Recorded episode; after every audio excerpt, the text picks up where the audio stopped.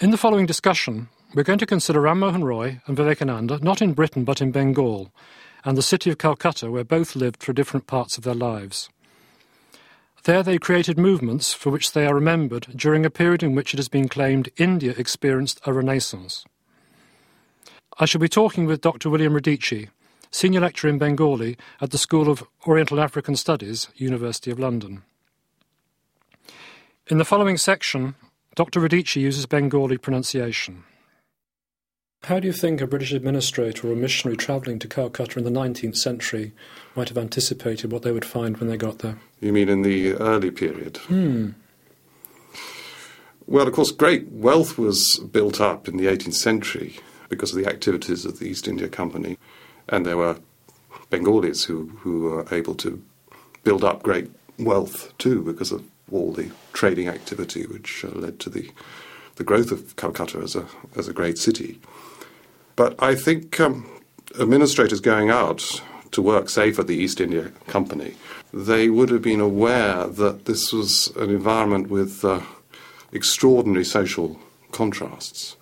They would have been aware that uh, amidst all this wealth, in the city of palaces so called, there would be great squalor and uh, great poverty. And particularly if they had uh, progressive ideals or if they had evangelical religious convictions, they would have been aware that uh, there would be a lot of social iniquities and abuses, religious practices that they would have uh, regarded as barbaric and, and so on. Would Europeans have mixed fairly freely with um, the indigenous population?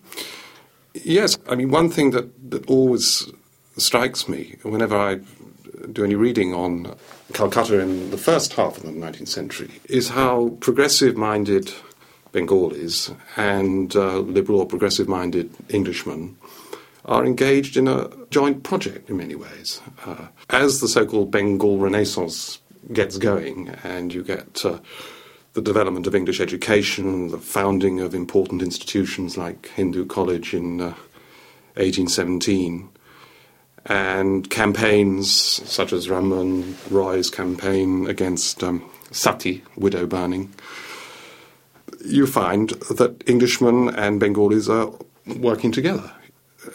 The watershed in this whole 19th century period is 1857, which is, of course, the year of the so called Indian Mutiny. And it's also a year in which uh, Calcutta University is established and uh, a whole system of education run by the new imperial government is, is put in place. I mean, the starting of the British Raj proper, so it's a watershed uh, in that sense too. But also, you have, partly because of uh, the uh, disaster, as it was really, of the mutiny, and uh, suspicion that many English people would have had of Indians after that event, fear of something like that happening again, you have uh, the souring of uh, relations between Bengalis and, and English. Of course, there was immense religious diversity in Bengal, wasn't there, before the British arrived? How was that reflected in Calcutta itself?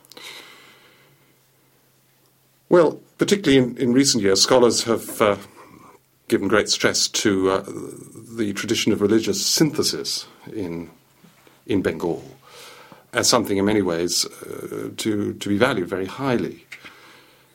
Um, of course, much later, the end of the 19th century, early 20th century, you get Muslim reform movements who fight against that, who say, you know, that whole tradition of Hindu Muslim synthesis, which was part of the medieval Bengali heritage, is something that uh, devout Muslims should try and move away from. However, I would say that those traditions of, of, synthesis, which are very fascinating, and we haven't really time to, to go into them at the moment, um, I don't see them as having much to do with Calcutta as it develops um, the, the, late 18th, early 19th century. Um, I mean, this is really a new culture uh, that is forming in Calcutta. And uh, although you'll find representatives of different religious traditions, like, say, Vaishnavism, and presumably also various Islamic traditions as well, you'll no doubt find them in, in Calcutta. But no, I don't actually feel very much connection. Uh, culturally, linguistically, of course, uh, there is more in the sense that uh, the British took on a system which had already been established by the, the Mughals and Persian as an official language and so on. And so there are plenty of people around at the beginning of the 19th century, educated Bengalis who know Persian. And the British policy at that time was um, the so called Orientalist one of training East India Company officials in Oriental languages, which is why Fort William College was founded in, in 1800. And the, uh, the Baptist missionaries, Serampore, particularly the famous William Carey, they assisted with that policy as they were employed as teachers at uh, Fort William College. So the inherited Persian culture and education is around, but of course it starts to get eroded because there's a, a growing realization that um, English is actually the language of the future. And if we're talking about the so called Bengal Renaissance in, in general terms, then among the various elements in it, English education is, of course, a very, very important one and not one that is imposed on Bengalis uh, through some kind of uh, imperial design, because at this stage, anyway, we haven't actually got a British Empire, we've got the East India Company. But no, not an imposition. You get uh, the Bengali elite class, uh, the so called gentleman class, that um, starts to gather strength uh, as the 19th century progresses themselves asking for English education and sometimes uh, actively campaigning against uh, the attempts by the East India Company government to maintain the Orientalist approach. Even in the early period, would it be fair to say, in fact, it was the Hindus who really interacted more systematically, more intensively with the British? Oh, yes, yes. Uh, it's, it's often said that the Muslims generally in Bengal rather lost out on the Bengal Renaissance that they didn't seize the new educational opportunities. And it was only much, much later, you know, the end of the 19th century, that in a sense they started to, to catch up. But by then you have, of course, the beginnings of, uh, of separatism, and you get uh, Muslim organizations fearful of uh, being dominated in uh, an independent India where Hindus would be in the majority.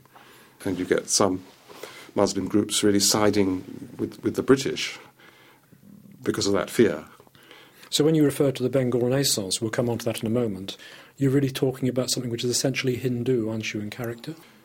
Yes, although I would be reluctant to call it uh, a Hindu Renaissance.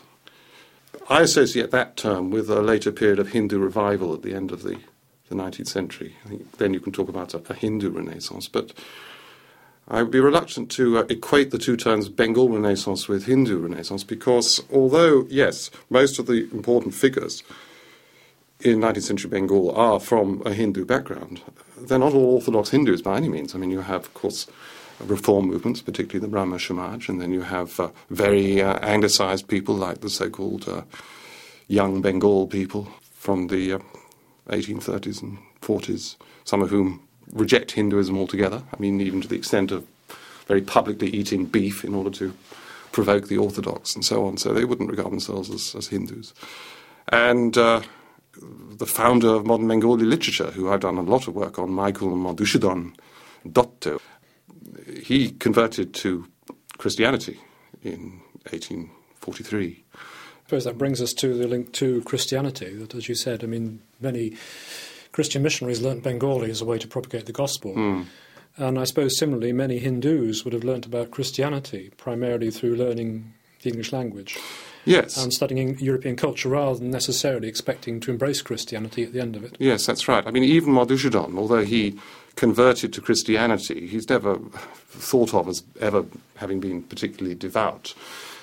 But there's no doubt that he did uh, uh, absorb a lot of Christian tradition through studying um, Christian literature. I mean, the great European literary epics that he was steeped in, and when he wrote his own masterpiece, was very much influenced by European literary ep- epic from Homer and Virgil on through um, to Dante and, Milton. And uh, he certainly absorbed through the study of that literature a lot of Christianity, particularly, I would say, a, a sense of sin. Of course, the missionaries at that time, particularly if they were evangelical, I mean, they would be hammering on about sin. And one of their charges against Hinduism was that Hindus had no sense of sin. Certainly, Madhusudana had a strong sense of sin, partly because his personal life was a, a big mess.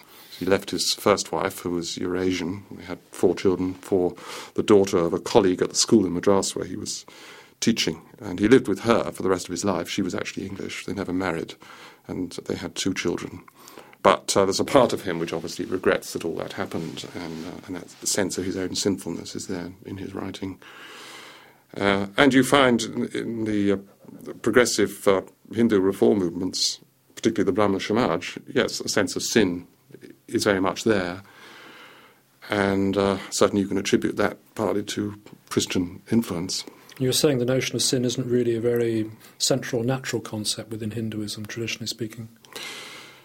Although, of course, the uh, the, the, conception of, of karma and uh, the fruits of your actions, I mean, paying for your actions, everything you do has a moral consequence. That uh, you will reap what you sow.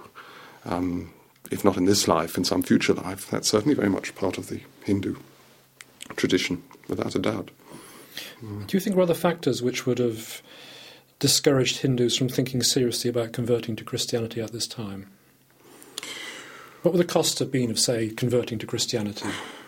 Well, there were considerable social costs, yes. Um, I mean, every time there was a, a kind of high profile conversion, I mean, among the better off or more educated classes, then there would be a big sort of social furore or hoo ha. And sometimes people would, would be persuaded to reconvert back to Hinduism, which would involve uh, an elaborate uh, ceremony of uh, atonement.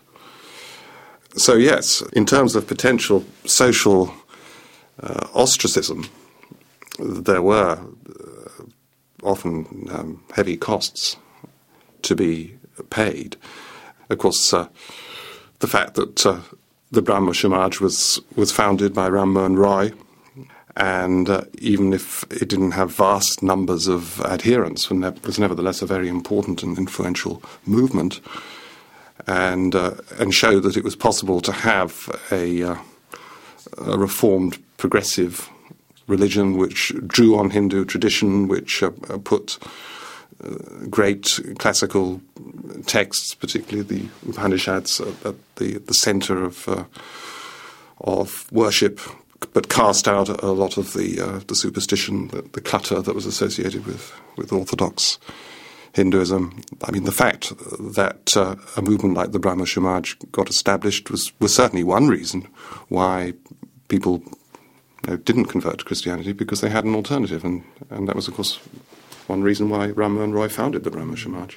So, if we're thinking about this early period when you said there was a fair degree of contact between the different communities mm. in Calcutta, if Hindus, for example, were not expecting to take seriously the prospect of conversion to Christianity, what were they looking for from this contact with, particularly the British, as representatives of European culture and religion at that time in Calcutta? Well, unless they were actually involved in, uh, in, in trading, and of course many of them were, and some of them became very rich. Uh, for example, uh, Tagore, the grandfather of, of the poet Rabindranath Tagore, he was a very successful entrepreneur who really benefited in commercial terms from the British presence there. So there were people like that, but uh, for those who were not involved in, in trading and commerce, I think education was, was the, the central thing. And people recognized early on that uh, Christians did have a lot to offer in terms of education, establishing schools, working as teachers, and this was respected. And people were prepared to send their, their sons and later their daughters to schools that were run by Christians because uh, um, they could see the value of that education. And uh, on the whole, the people who ran those schools managed to dispel the fear that they would convert all their pupils to Christianity. Uh, I mean, even the, the more proselytizing or evangelical Christians like Alexander Duff from the Church of Scotland I mean, he founded his uh, very important school, the General Assembly's Institution, in 1830, which uh, I mean, it would be interesting to l- look at the the enrolments, you know, the actual numbers of people who passed through that institution as opposed to Hindu College. Was the value of this English language education appreciated by a wider range of groups than simply those you labelled progressives? Yes, I think so. Uh, there are figures like, say, the uh, Raja Radhakanta Deb, who is remembered as uh, being conservative Hmm. and uh, disagreeing with Ram Mohan Roy on a number of issues and uh, um, clashing with the Brahmo Samaj. So he's thought of as being orthodox. But I mean, he, he, he was a modern person. I mean, he wasn't orthodox like a, a sort of um, uh, Brahmin priest or pandit in the villages would have been orthodox. I mean, he was an educated person. And when you read about the, the various uh, educational institutions and uh, debating clubs, newspapers, journals that are founded uh, in this period, you, you get a list of, of people who are involved in the founding, and it's always interesting to see both English names and Bengali names in those lists. And you'll find that Radhakanta Deb is often there uh, in those lists. So, uh, Even though often regarded as being on the more conservative wing of Hinduism. Yes, that's right. And Tagore's father, Debendranath Tagore, he revived the Brahmo Samaj. And after Mohan Roy died, it went into a period of decline. And then Debendranath, he was converted to Brahmanism. Well, first of all, he, he, uh, he founded his, his own organization, the uh, Totte Bodhini Shoba.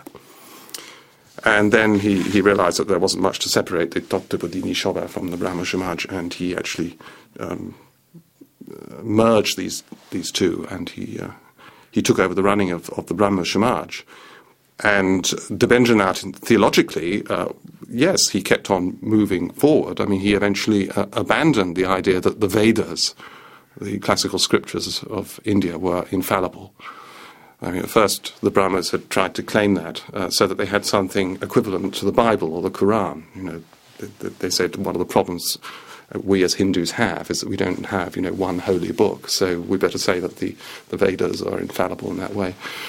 And uh, Debendranath Tagore, working with his main assistant, uh, Kumar uh, or Datta, um, he eventually uh, abandoned the idea that the, the Vedas were infallible, and that was a considerable step to take. And, uh, and then he published books that were his own sort of selections from the Upanishads with his own interpretations. Um, so he was progressive in that sense, but in other respects he was quite uh, conservative. He went on wearing the Brahmin sacred thread. I noticed when you referred to Debendranath a little while ago, you talked about him converting to the Brahmo Samaj. What do you understand by using the term conversion in that way? What, what sense does it, does it have for a Hindu to convert within the framework of Hinduism, or are you implying the Brahmo Samaj is outside of, of Hinduism in some way? Yes, well, this has always been an issue in, in uh, trying to understand the, the role of the Brahmo Samaj, is whether it remained Hindu or not. But Debendranath uh, always insisted that uh, he was still a Hindu, but he was a reformed Hindu. So uh, it, it, wasn't a case of uh, rejecting Hinduism altogether. It was a matter of, as he saw it, and I think this is the case with, with other uh, progressive Bengalis in the 19th century who weren't necessarily Brahmas. I mean, they were trying to reconcile uh, the, the Indian heritage with a modern outlook. With a modern sense of history, science, progressive education, and then, of course, as nationalist politics develop in the late 19th century with uh, political organisation, it is all a case of, of trying to um, balance the two. And I think one of the main reasons why Ram Mohan Roy is revered so much as a, a founding father, uh, not just for the Bengal Renaissance, but the whole unfolding of, of, modern India is that uh, he was engaged in that project of trying to extract what was good and valuable and true from the, the Indian religious and social heritage, but cast out what was bad, uh, what was superstitious, uh, what was cruel. Was Ram Mohan Roy a very controversial figure at the time? Or, I mean, this, this notion of him being the founder of, the father of modern India, that's a more recent, I suppose, appreciation of his, of his importance, isn't it? Yes, Um, yes. Was he regarded as someone, in fact, who was betraying or diluting or selling out Hinduism? during Some people time? would have re- regarded him as that, yes, and sometimes he uh, he clearly was quite isolated in his campaigns and was having to seek support from progressive-minded Englishmen, you know, rather rather than Indians. And I suppose he's Hmm. an, another Hindu who at the time was thought to be a little bit too close to maybe converting to Christianity or adopting some, Some people might have thought- form of yes. Yes. Some people might have thought that. Um, although I think most scholars of Ram Mohan Roy would, would say that his monotheism derived um, as much from Islam as from, from Christianity. Because uh, he was of that generation that still had that inherited uh, Mughal culture. And he knew Persian. He wrote in Persian, mm, as well as uh, in Bengali and English. In a sense, he was an, an embodiment of what you referred to earlier as the hybrid culture of Yes, that's right. Calcutta. And trying to seek this balance and trying to uh, uh, keep what was good in the Indian heritage tradition, going right back to classical religious texts, but cast out what was bad. And uh, and you, you, you find this right the way through the period that that's what people are trying to do. And I suppose really he's probably thought of primarily as a, as a, a social reformer rather than a religious thinker, or do you think that's an artificial distinction to make? I think probably that's artificial. I think uh, he, he, he was concerned with with both. I suppose Ram Mohan, Roy is distinguished from other members of this sort of Hindu elite of the time because of his very close exchange with uh, Joshua Marshman, the, the Baptist missionary, about the, the, the substance of the Sermon on the Mount Mm. and his desire to try to almost look for a purified form of Christianity, a Christianity free of supernatural elements, which just emphasized a universal ethical teaching. Does that tell us anything about Ram Mohan Roy's fundamental concerns when it came to religion? Yes, well, it shows uh, his universalist outlook, which was picked up by, well, particularly Rabindranath Tagore. I mean, I, I, think the although Raman Roy was undoubtedly a great man, but the way in which he was very much established, you know, in the pantheon of, of great figures of 19th century Bengal, uh, I think uh, we have to attribute that to a large extent to Rabindranath Tagore who defended his uh, legacy and his reputation uh, against um, uh, some rather disparaging remarks that Gandhi once made about him. And of course, Tagore had a, a universalist religious outlook, and as indeed did Vivekananda, you know, trying to uh, find some way of expressing essential religious truth which all people of goodwill could accept and which could be reconciled with all traditions. And Tagore found that uh, aspiration in Ram Mohan Roy, and, and that I think is the main reason why he uh, admired him so deeply and wrote very important essays in Bengali about Ram Mohan Roy and also wrote about him in, in English. I mean, that kind of um, debate that you've referred to, it's interesting to compare it with something much later in the century when uh, Bankim Chandra Chatterjee, uh, the great Bengali novelist, who is a Hindu revivalist in, in many ways, although, but not in an obscurantist way. I mean, Bankim was a, a, very much a rationalist too, and uh, uh, was influenced by by French positivist thinkers, Comte particularly. But he engaged in a famous public controversy with the Reverend William Hastie, who was principal of the General Assembly institution that I referred to earlier, the school that had been founded by Alexander Duff. And that was a much more vicious sort of clash between uh, an ardent, rather evangelical Protestant Christian, Reverend William Hastie, arguing against Hindu superstition and idolatry, and really no meeting of minds. Whereas in the kind of debate that Raman Roy would engage in, there was an attempt to try and reach out to, to common ground. And I think the fact that uh, with this later debate, and those letters between the Reverend Hastie and Bankim were published by Hastie himself, there is no common ground. There's no meeting of minds. And that, that shows the way relations between Bengalis and uh, Englishmen are becoming much more tense, much more difficult in the late 19th century. Yes, it's very striking that so many of these Bengali Hindu thinkers were sympathetic to notions of universalism. Mm. Is that something which we can trace back into the Hindu tradition they inherited, or is that part of their encounter with European thinking? I think it's probably quite difficult to really trace it back in objective historical terms. I think it, it was the, the gloss that progressive minded people in the 19th century put on the Hindu heritage. But I don't think uh, Hindus before this modern period would have thought of Hinduism in that way. So this is part of a, a recasting of Hinduism. Yes, it's a reconstruction of Hinduism. Yes, mm. and it's very fascinating that it can come even from a figure like Ramakrishna, who was Vivekananda's guru, and Ramakrishna was was not. Uh, an educated man. I mean, he was, wasn't a product of the uh, elite class at all. I mean, he came from a humble rural background, and yet he was able to come up with these universalist ideas, and uh, he, he, went through various religious phases himself, you know, exploring different traditions within Hinduism, Tantra, and um, Shaivism, Vaishnavism, and, but even Islam and Christianity, and, and to come up with uh, a religious ideal which was very universalist, and which was, of course, picked up and further developed by Vivekananda and the Ramakrishna mission. But uh, I don't think that outlook no, I don't think it really has anything to do with Hinduism as it was uh, in the pre modern period. Although today we tend to think of Hinduism, above all, I suppose, as this universalist, very outward looking, inclusivist religion. Well, yes, and this, this shows the profound influence that these figures from 19th century Bengal have had, actually you, you make a link between their ideas and modern New Age movements, and I think that the link is very real. And this is why I think people will go on going back to this period. It is a very important seedbed. And I think this, as I've already said, I mean, these people were, were trying to reconcile the, uh, the ancient heritage with a, a, modern outlook.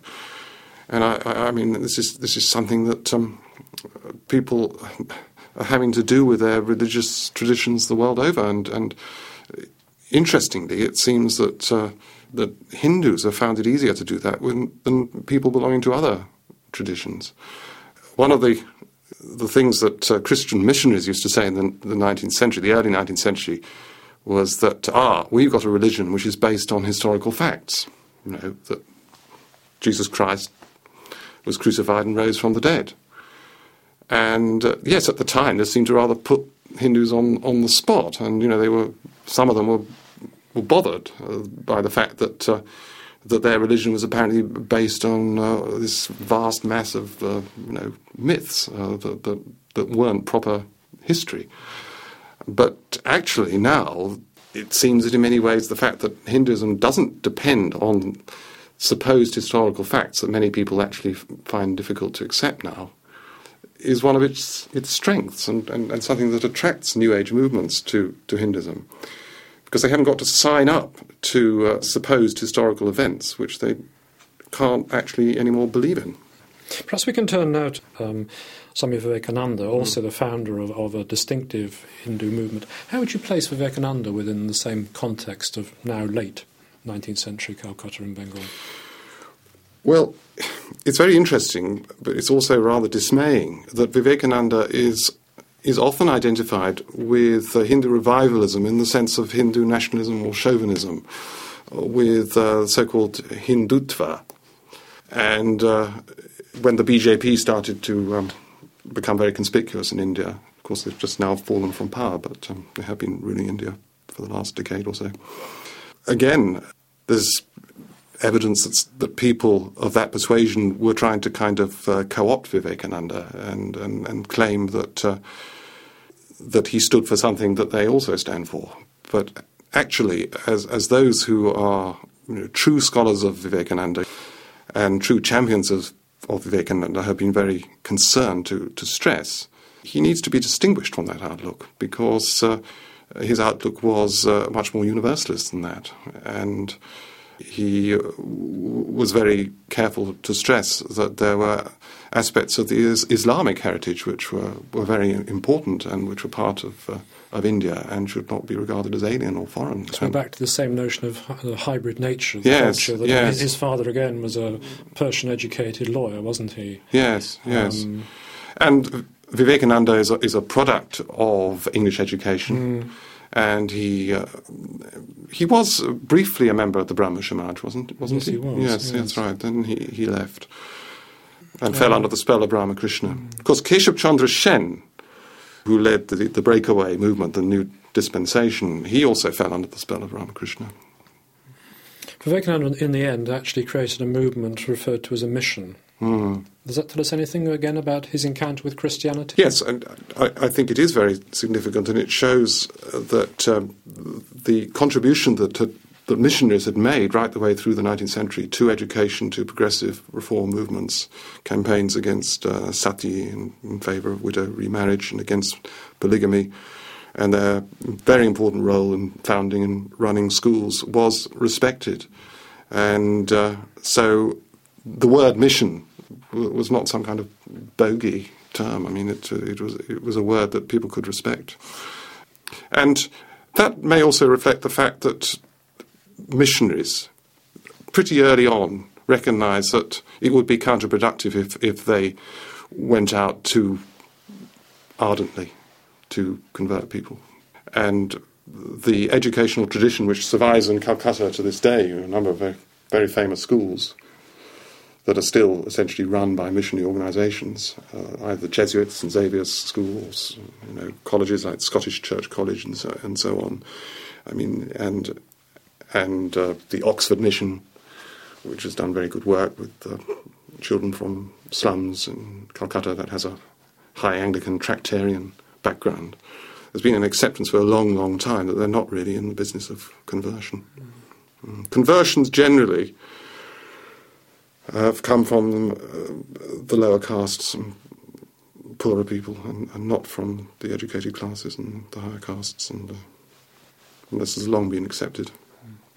Do you think having a a distinct organisation was also seen to be the sign of a proper religion. Just with having scripture, you had, had to have a clearly defined membership and a, and a sense of organisation, as in the Brahma Maybe, and maybe uh, an expression of. Uh, of any kind of proper activity. I mean, uh, in the sense that the the 19th century in Bengal is is an era of organisations and institutions. You know, people are recognising that uh, if anything is to be done and achieved, you have to have an organisation. In trying to make sense of this very, very complex and fascinating cultural development in Calcutta, uh, some scholars have referred to it using the term Renaissance, either Bengal Renaissance or Hindu or even Indian Renaissance. Mm. How, how do you re- re- react to those terms? Do you think they're helpful or? Well, the term Renaissance in Europe is associated with uh, perhaps three things off the, off the top of my head the revival of classical learning, a, a, spirit of rationalism and humanism, and the growth of vernacular languages and their literatures. And of those three, it's a bit difficult to really connect the first one with the so called Bengal Renaissance because uh, we don't really have a revival of classical learning. It's more an attempt to, to look at the past and the heritage in, in a new way and extract what is actually valuable from that heritage, either in religious terms or with literature too. The other two, a spirit of rationalism, humanism, yes, I, I, I feel there's a real connection there. I think this is something that almost all people that I can think of who, uh, who are remembered from this period signed up to. And the third thing, the development of vernacular languages and literatures, yes, this is certainly very important. I mean, you have the growth of Bengali as a, as a modern literary vehicle, and this happens with the other Indian languages too. So, in that respect, yes, I, I, I think it's a fair term to use. Mm-hmm. And many Hindus of that period would have felt they were on the threshold of a new awakening. Yes, I think so. Yes. So this isn't simply something we project back onto the no, period. No, I don't think so. I, I think that uh, they knew that there was an awful lot wrong with India. They they, they knew that uh, that the whole Mughal system had uh, d- declined, that India declined. I mean, these Englishmen came along who had all sorts of accomplishments and skills, and which uh, Indians didn't have, and they they knew that um, something needed to be done about this, which is why s- so many progressive Bengalis were prepared to work with the British and uh, were not anti-British in the early period. And uh, if we take the notion of awakening uh, as maybe more uh, opposite than Renaissance, um, when, we, when, when, you spoke earlier, you're also um, anxious to distinguish between the Bengal Renaissance or the Bengal awakening mm. and either a Hindu or even an Indian Renaissance. How would you periodize those? Well, by Bengal Renaissance, I understand the whole 19th century period, and really going into the 20th century uh, as well. I mean, Tagore mm. is is uh, is the greatest product of that whole cultural development. Really, I mean, he died in 1941. But you, would would you take Ram Mohan Roy as the the, the first father yes, figure? Yes, yes, I think yes, it's from yes. Ram Mohan Roy to Tagore probably. That's the Bengal Renaissance, which of course covers far more than religion. I mean, I've yes. been touching on lots of things education, literature, reform movements, and all that. And haven't talked much about politics because political organisation and development of, of nationalist uh, uh, activism that comes later. Um, Indian National Congress meets for the first time in 1885, I think. Uh, so the Bengal Renaissance, as I see it, and I think most Bengalis would, would see it in this way, stands for that whole period. Um, Hindu Renaissance is a term that I never used much myself, and uh, instinctively I would associate it with the period of, of Hindu revivalism, really, in the late 19th century. So, um, would you place Vivekananda in both? Was he part of the yes? I think I would. Yeah, I would. Yes, yes. He's associated with the Hindu Renaissance, although mm. not, as I was careful to say earlier, with Hindutva, because his outlook was much more universalist than that but he's also very much uh, a product of the Bengal Renaissance. We've now introduced two further terms to try to make sense of these these individuals and their positions, namely reformer and revivalist. Mm. Um, again, do you think these are distinct categories or do they overlap? I'm sure they overlap because some of the so-called revivalists, and if Vivekananda himself is a revivalist, uh, he is also a reformer. But you get people who are associated with Hindu revivalism who are purely religious enthusiasts, uh, who are not really concerned with social reform. In fact, Ramakrishna himself doesn't seem to have been interested really in social reform. This is something you've written about a lot, and it's one of the problems that the Ramakrishna mission has had. In order, to, I mean, Ramakrishna, he is their founding father. Pictures of him everywhere. The Ramakrishna mission is associated with social service. And yet Ramakrishna himself, I think I'm right in saying, was not particularly interested in that. Mm. Yet that's its mission to the present day. Mm. Mm. Just as when discussing the European Renaissance, it would be impossible to restrict ourselves solely to its religious aspects, William Radice has illustrated the ways in which cultural changes in 19th century Bengal were manifested in religion, literature, education, and social thinking. He has noted the considerable change that had taken place in the quality of the relationship between the Bengali Hindu elite and the British in India by the latter part of the century. He argued that the Bengal Renaissance should be distinguished from the Hindu Renaissance, which he assigns to a later period when nationalist sentiment had begun to harden. He too places considerable emphasis upon the hybrid and synthetic nature of the religious culture in Bengal, which enabled the thinkers to respond as Hindus to the presence of Christianity in Bengal in the way in which they did. From the Open University. For more information, go to www.open.ac.uk forward slash use.